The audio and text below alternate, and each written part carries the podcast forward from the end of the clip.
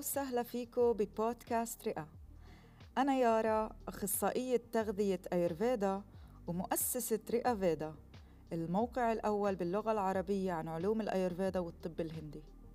من خلال هاي المساحة رح نحكي عن الأيرفيدا ومواضيع بتتعلق بالتغذية ونمط الحياة والصحة النفسية والعاطفية وغيرها. وبهاي الحلقة رح نحكي عن شو هي الأيورفيدا مصدرها وتاريخها وفلسفتها وليش هي relevant إلنا اليوم.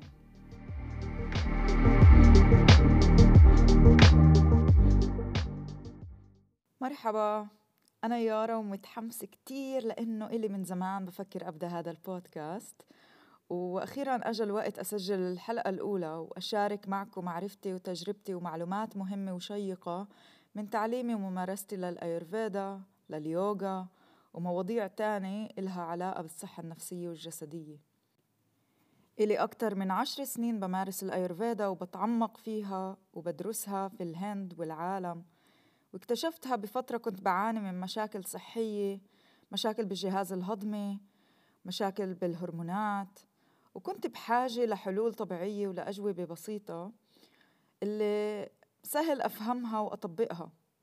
وهيك قدرت أتغلب على كتير من هاي الصعوبات وبالطريق كمان أفهم جسمي وعقلي وأرجع ألاقي توازن داخلي وخارجي. رح أخصص حلقة عني وعن قصتي ورحلتي لقدام بس اليوم خلينا نحكي عن شو هي الأيرفيدا الأيرفيدا هي تعاليم حياتية عمرها أكثر من 5000 سنة ونشأت في الهند. هي من نفس المصدر اللي طلعت منه اليوغا اللي هي أكيد popular أكتر بنعرفها. والمنظومتين بيكملوا بعض. الترجمة الحرفية لكلمة أيرفيدا هي حكمة الحياة. أيور أو آيوش معناها حياة وفيدا معناها علم.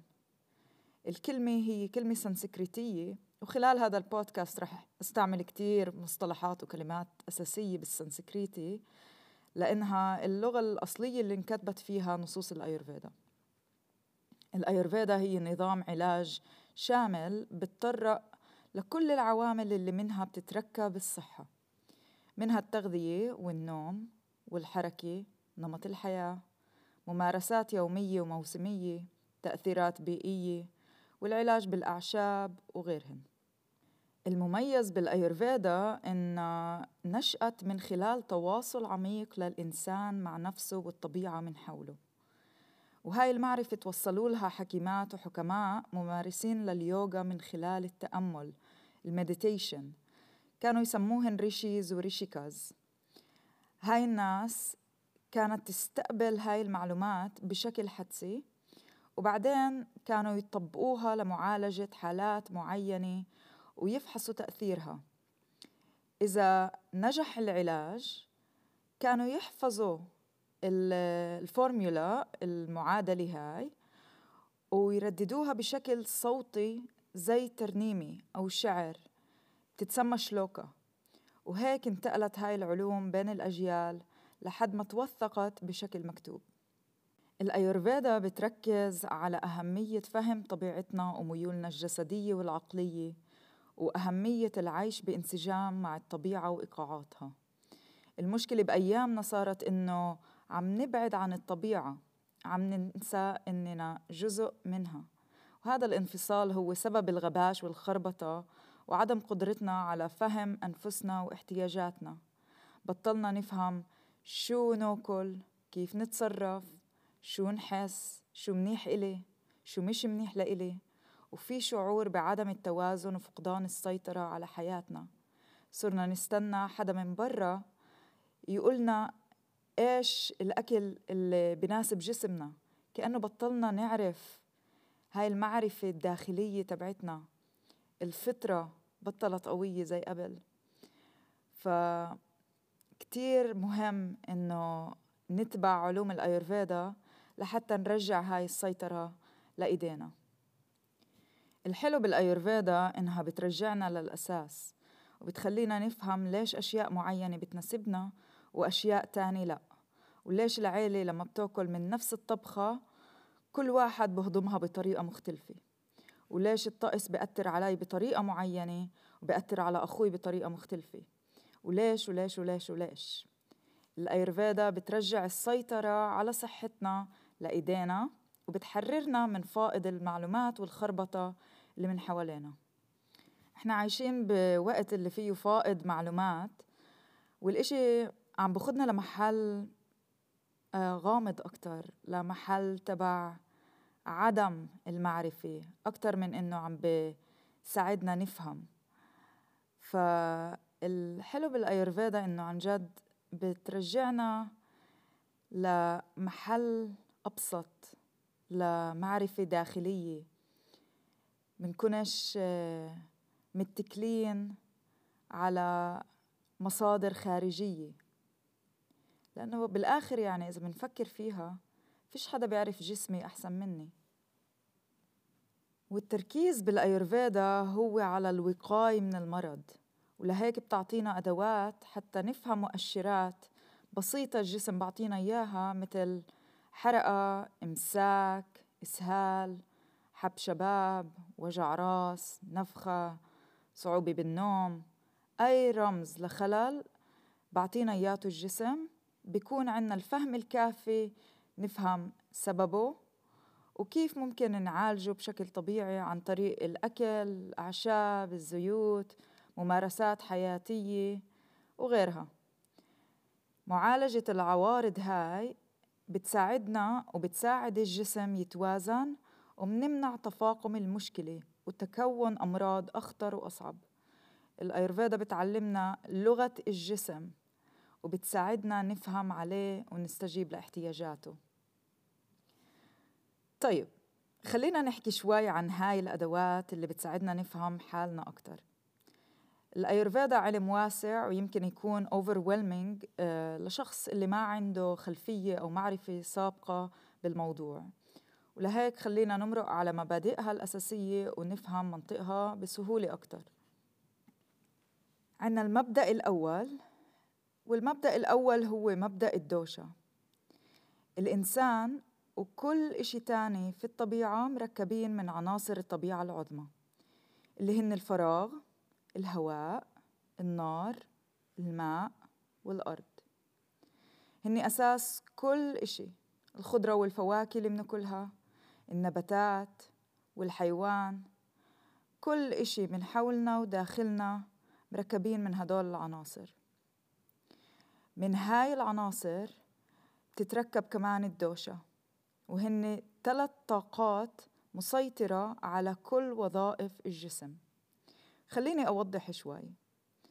في الطب الغربي التركيز هو على مبنى الجسم والأعضاء بينما بالأيرفيدا التركيز هو على طاقة هاي الأعضاء. الدوشة هي طاقة أو نوعية الجسم والعقل البيولوجية وهي بتقرر بنية وصفات وميول.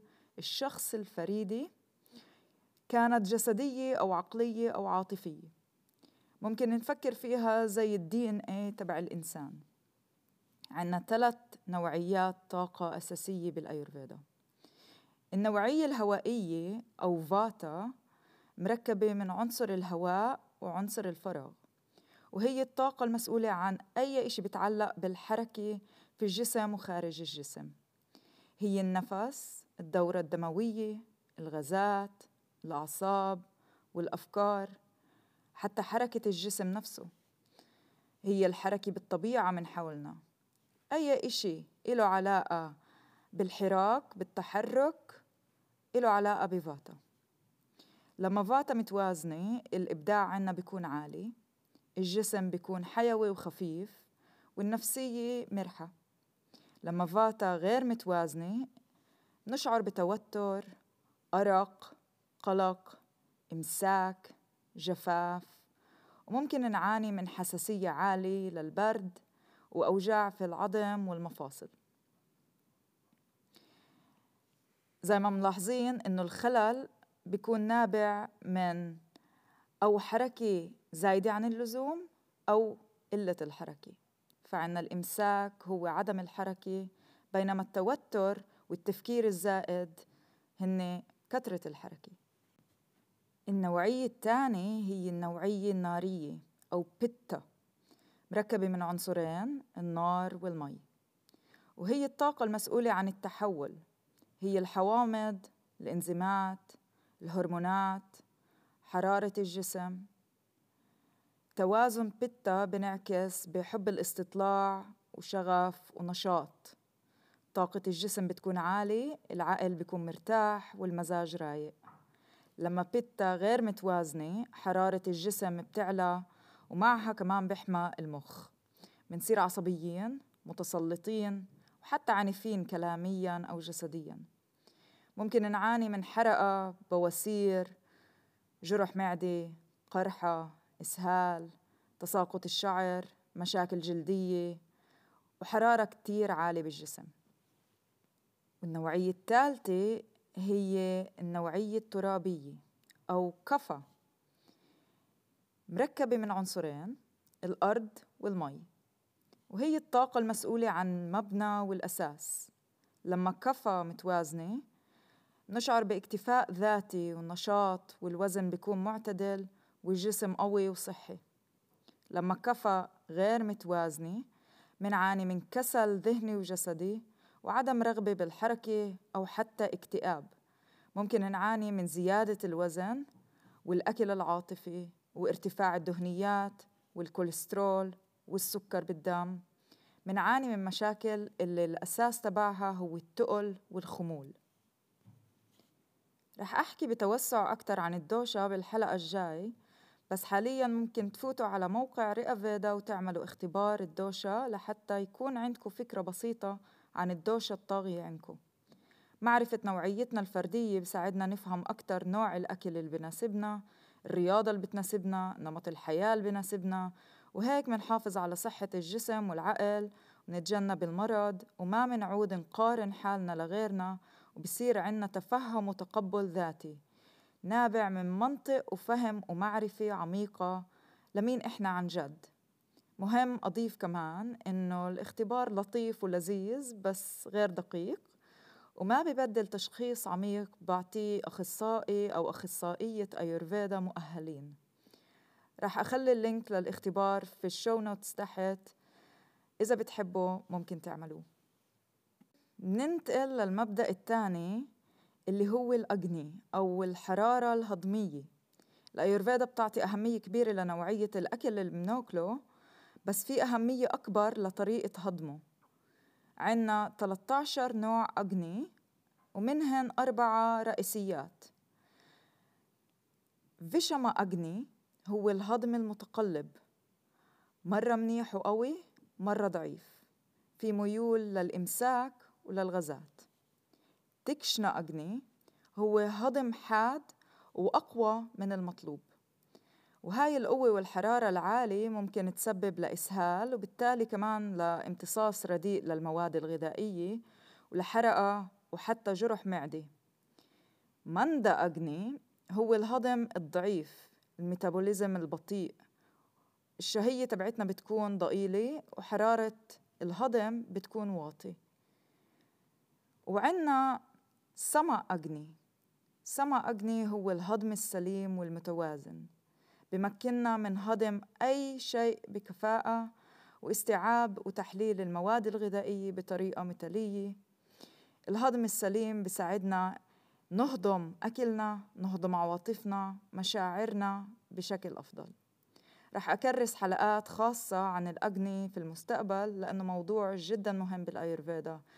وفي دايما مقولة بتتردد هي إنه إحنا مش بس شو بناكل إحنا شو بنهضم طيب خلينا ننتقل للمبدأ الثالث اللي هو مبدأ الجنى أو الصفات والخواص منها بتتركب الأشياء كانت طعامنا أو تصرفاتنا.